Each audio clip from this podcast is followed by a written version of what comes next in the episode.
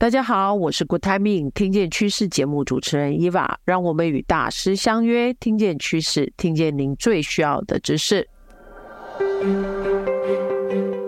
上一期我们谈到新任主管的角色新样貌，王老师特别提出他这十多年来的洞察，那也给予我们新一代主管在管理能力上的一些精进的一个建议。进入了我们二零二三年的下半年七月。职场中加入了许多的新伙伴跟新生力军，接着我们就来跟大家聊聊最近企业最头痛的议题，也就是留才 （retention）。那大家一定会好奇，我今天邀请到了什么样的来宾跟大家来分享呢？我想在台湾的教练界，应该没有人不认识他。所以，我们今天就来欢迎我们大家的好朋友，也是老朋友，Sherry 林素琴老师来跟我们大家来聊聊 retention 这个议题。就让我们用爱的 super 来欢迎林素琴老师。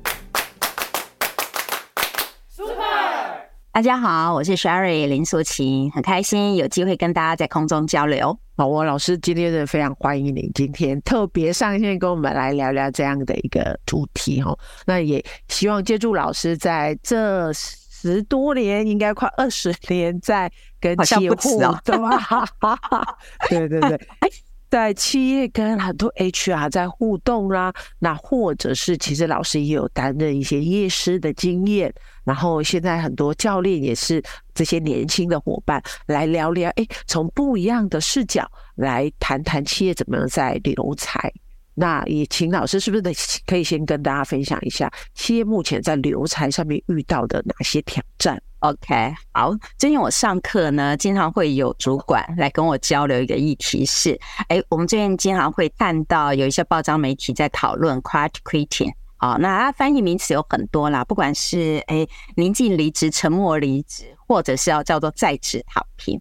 很多主管关心的一个部分是，哎，如果我的同仁他在工作当中呢，他的生产力不高，他根本就是人在心不在的，在职场当中工作。哎，作为主管的啊，我们从管理上面有没有一些什么样子的一个方法可以来协助同仁？这是一个。那有更深一种的，这就是，哎，我的人呢，哎，居然后来连人都不留了。OK 啊，根本就是已经牵扯到在团队当中人手不足、人力不足好的这样子的一个状态啊，事情还是这么多，那到底要怎么办？怎么走？哦，所以我必须说蛮有趣的一个部分。我从我自己上课的课题上面，大概可以看到，目前从带人主管或组织当中可能碰到的一个挑战跟问题是什么？因为可能在前几年呢，我在绩效管理或是教练领导力的这个课题，呃，我们讲说好课程的点播率会比较高。但是很有趣，最近这两三年哦，我有个课程主题呢，的这个后来居上，就是在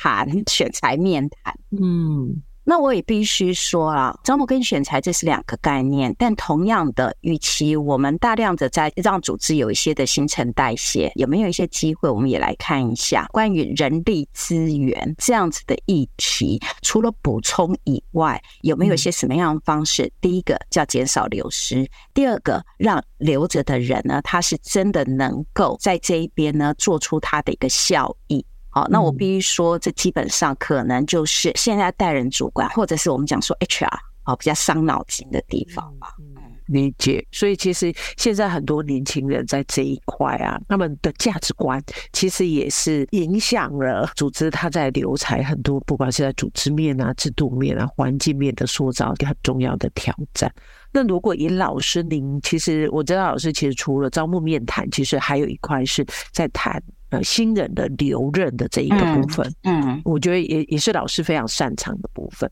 那老师其实在过去在新人留任的这一个部分，其实也 join 了很多的企业制度的建立啦，或者他们的 mental 的培训跟养成。那老师您在这一块有没有一些现在跟过去您自己觉得很不一样的一些方法，或者是看见有一些企业做得很不错的？讲的所谓的很不一样的方法哦。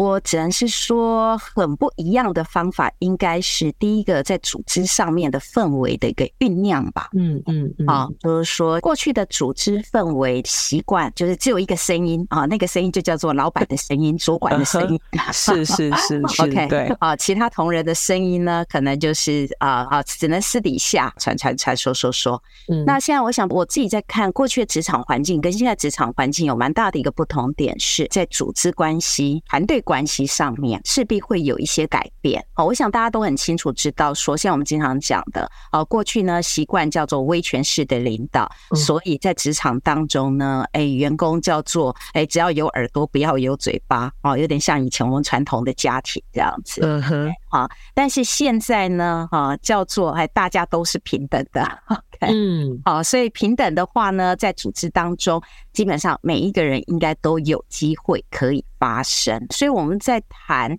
教练式领导，某种程度来讲，其实也是在协助主管。就是，哎，我们的嘴巴除了过去传统只要下指挥、下命令以外，那有没有机会在现在的组织当中呢？哎，主管的嘴巴不仅只是说他愿意提问，但是他的提问跟质问是不一样的，因为他会搭配耳朵在聆听。那因为他愿意听、愿意问，他就会有机会让同仁们来去说话，好，让同仁们的声音需要期待，他可以被听见。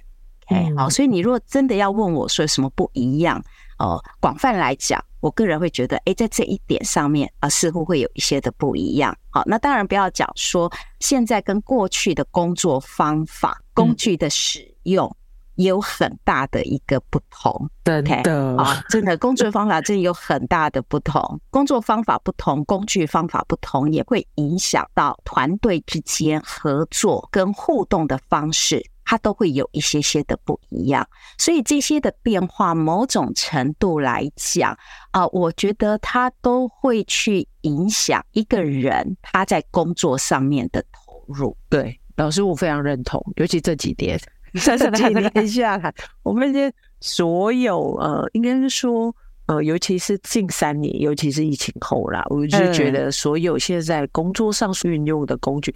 大概只有 notebook 跟 那个 Office 是维持一样的。后来发现真的太多新的这些工具，然后甚至一些新的科技方法。其实，我觉得这一块其实还蛮挑战。如果组织氛围是比较保守的组织，嗯，对，因为他在跟上这些科技的部分，其实我自己是觉得，如果组织氛围相对，就像老师你讲，他比较威权领导的氛围，他在适应这个部分就会很辛苦，嗯，因为老板自己可能也很痛。那如果他又没有办法用一个比较大家平等、大家一起来共创的这样的一个领导方式，大家在组织在转的那个过程中，或者在适应新的工具方法的话，就会相对会比较困难。没错，没错，这个部分我很幸运的说，他一在这一块还好有新伙伴。资深的同仁也在协助新进的同仁来去适应这样一个环境。那同样的，新进的同仁也在协助资深的同仁来跟上外部变化的一些趋势。所以某种程度来讲啊，比如说，呃，像现在很多时候我们在谈留才哦，或者是在谈一些管理领导，我个人有个发现就是，好像我们都很希望把焦点放在所谓的。新世代 Z 世代，好像就是哎，新世代 Z 世代人他比较留不住，真的是这样子吗？因为有的时候我会在思考一些问题，就是保持很多东西的一个好奇。嗯，那我在讲说，哎，资深的同仁就算是他人没有离开，但是他的心有没有离开？哦，如果我们今天就离职的定义来说。OK，好，可能我们只是看到新的年轻人，他只是大声的离开，发出声音的，好，我不做了，我不喜欢在这里。OK，所以离开啊。但是资深的同仁，他就算是他人在，但是他的心在不在？Yeah，啊，那这样子，其实他对企业、对团队的影响，他又是什么？所以，与其说我们要留才，我觉得留才这个议题不应该完全只是放在新人身上啊。怎么样子让此时此刻在组织、在公司里头的员工啊，他不仅只是人在，心也在，嗯，心也留下来。哟，好，我我觉得这一点其实基本上它是比较重要的，而不是纯粹只是把焦点全部放在年轻人身上。所以年轻人离开，它叫做他的那个耐压性很低，或者是怎么怎么样子。因为其实对于所谓的那个年轻人、新世代人来说，这个 label 哈，真的也不尽公平了。哇，我觉得这真的是很棒的提醒，就是。现在其实很多组织都会太 watch 心，嗯，但是忘记了本来留下来的那些人。我刚刚也突然有一个想法，就是说，你要留住资深的伙伴，其实我们有一件很重要的事是怎么样协助他们适应新的环境，新的工作环境，没错，新的现在的职场样貌。嗯，那怎么样让？资深跟新进能够做到一个很好的互相帮助跟交流。嗯嗯嗯嗯，在刚刚老师的分享里面，我觉得这是一个很棒的一个提醒。这个是我今天我到目前为止我自己真的觉得，过去我自己也比较少会特别去 point out 这一个点。嗯，那我觉得这个真的很值得。给 HR 伙伴在组织面在留才的部分，我们必须要平等兼顾。嗯，是对，我觉得这是一个很好的提醒。那当然，我觉得在这样的一个角度下啦，我觉得也请老师可以再跟我们分享一下，就是说让团队氛围可以更有像大家讲的现在幸福感。我觉得这个时候哈，我们就可以把专家拿出来讲一讲。啊，真的，好好 好。我们在谈激励哦，其实激励对我来说应该是两个动作哦，可能上过我课的伙伴应该都有听过。激励对我来说叫做激发加鼓励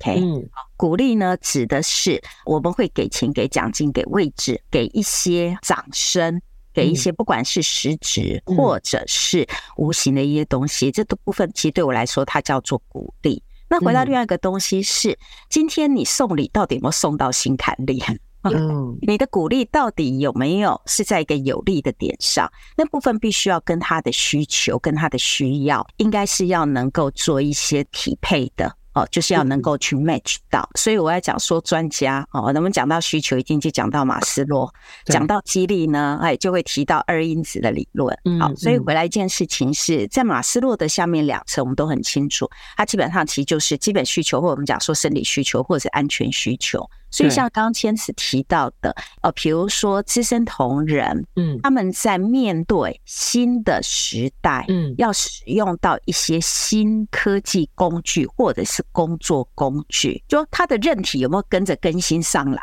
了？哦，软件，软件，对，他的软件，他的那个部分他有没有更新上来？如果他这个部分跟不上来，其实他的安全需求是低的啊。那这其实，在二因子理论来讲，其实对对我们来说，它叫做维持因子。哦，维持因子呢，基本上我如果把它跟马斯洛的需求理论结合在一起的话，就是安全需求跟基本需求，它就是属于维持因子。因此，维持因子具备了，那我们说，那只是人在，你让他有安全感，因为他熟悉公司的一些规则，包含是现在我们很多时候我们都会讲，呃，我们要变革，OK，好，所以 as a leader 呢，好，他必须要引领变革或领导变革。但是到底怎么变？这部分的规则、流程、过程要怎么样子过去？有没有机会可以让呃现有的同仁他能够清楚明白？OK，好，那某种程度来讲，这就是我们讲说满足他的安全感。好，他的一个需要。那当然，回到一个部分，我们讲的基本需求部分，其实就是公司薪酬福利的这种 基本条件了。嗯，OK，好。所以，如果今天我就算是我去做呃薪资的评比，去做 survey，不管我今天我是抓到批多少，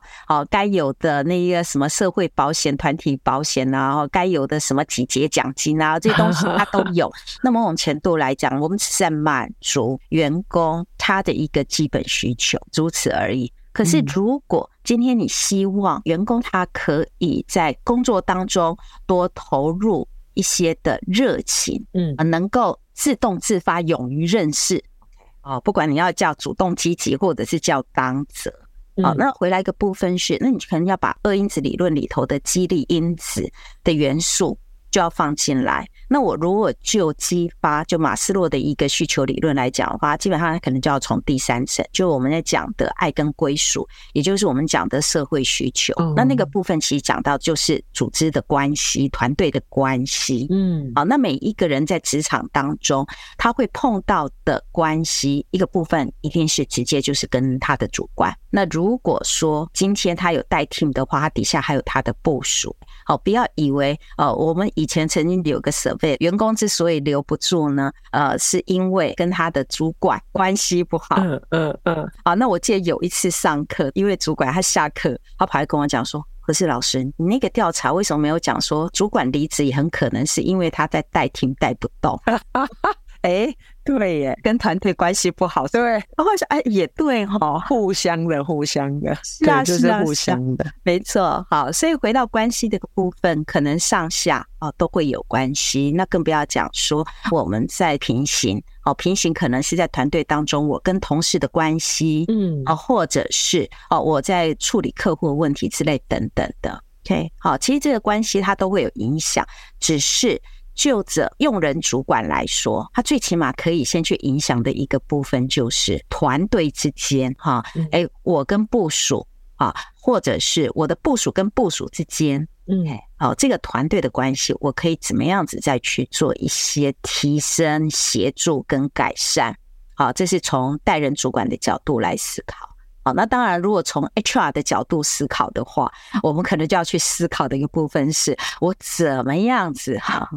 去塑造整个企业当中、大组织当中，第一个部门跟部门之间啊关系的流畅性跟正面的这样一个关系，还有啊上下经常会讲所谓的沟通管道。啊，其实讲沟通管道不外乎也是希望营造一个上下。啊，一个好的工作关系跟氛围，嗯嗯嗯，OK，好，所以 HR 经常会办很多活动，就创造很多关系跟连结。是啊，嘿，我记得像之前我在那个科技业的时候，每一个月一定要帮总经理做一场，就是哎、欸，各部对派个代表来，哦，可以跟总经理一起喝下午茶。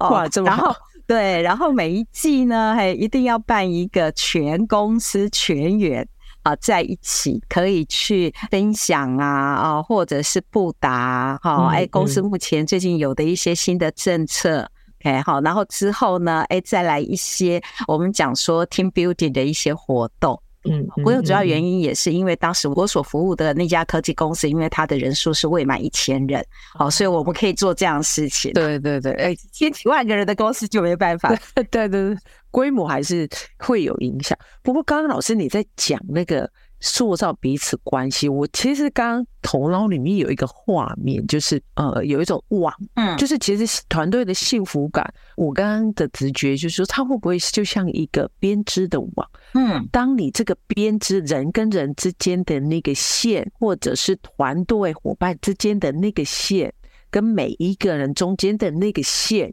其实当它是越紧密的时候，嗯，它的那个网越密就。会呈现团队之间的幸福度是越高的，嗯，因为那个网那中间的那个线其实不会是一个 one way，它有可能是来回的，嗯嗯。当它那个线其实越来越密，或者是互动的次数越来越多，它所形成的那个紧密度其实是越高的，没错。所以我就觉得好像。这刚刚老师在这样讲，我就觉得哇，好像一个那个团队的幸福网。如果团队可以把那个网编织的越密，互动然后连接的越频繁，其实你们团队之间的幸福感其实是越高的。那老师刚刚有提到的一些做法，其实无非都是希望能够创造更多的连接，嗯，跟织网的过程，嗯。嗯，对，这是我刚刚突然在老师的描述过程中我的想象。嗯，其实你讲很好啊，我就觉得我就想再搭你的便车，嗯，嗯，因为你刚刚提到的就是，哎，这是一个关系的网，所以它不只是要密，那有没有机会让它变紧实？不是只有密而已，懂懂。哎，如果有机会，我们让它变紧实，OK，包含是、嗯、我不知道各位有没有看过那个捕梦网。是 OK 啊，捕梦网我后来发现哈，嗯、就是呃，因为他在编那个网的时候呢，他可能就是用线跟线之间用啊、呃，我们讲说交错，哎、嗯，但是呢，有的时候如果啊、呃、那个交错的那个交接处有机会可以，比如说打个结，或者是说哎做一个特别的措施，你就会发现那个网子它就比较不会啊、呃，那个线跟线它就比较不会偏离。它就一直能够保持那个很好的样子，甚至于是那个捕梦网呢，有的做的比较精致一点，是呃连接的地方啊，有时候还会放上一个小珠珠。所以，所以你刚刚在讲那个关系网，就会让我想到是，哎，我如何让它变密，而且能够让它变紧实。所以强化互动，它可以让我们变紧实，让我们变密。但有没有机会可以加上一些所谓的猪猪？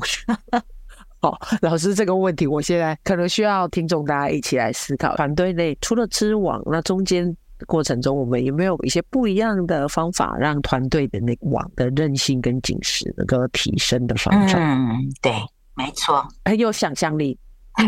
多吧团队幸福感。我自己觉得，如果用这样的一个具象的东西来想的话，或许。可以帮助大家，你至少可以在某些方向可以去多做一些努力。至少在沟通连接这个面向，嗯、我们应该是可以有更多的方法，嗯、然后让彼此之间更熟悉。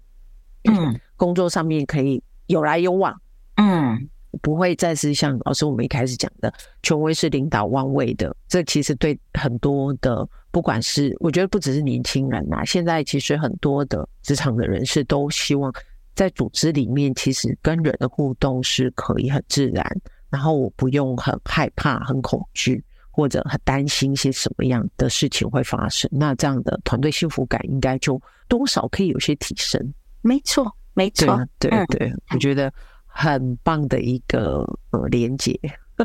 那我会觉得这这一块，我觉得倒可以给伙伴们一些呃这样的一个建议，以及去思考一下。那我想说，呃，刚刚老师也分享了一些提醒了，那也希望今天的一些老师的分享，可以给我们一些不一样的角度，因为从我自己其实有一些获得啊，从在留才不能一直关注在新人。有一些我们的嗯现有的员工或者比较资深的员工，也需要我们多一点时间来关注他们。希望对我们的听众都有很好的一个醒思跟提醒。非常谢谢 Sherry 老师的参与，谢谢伊娃，谢谢大家，拜拜。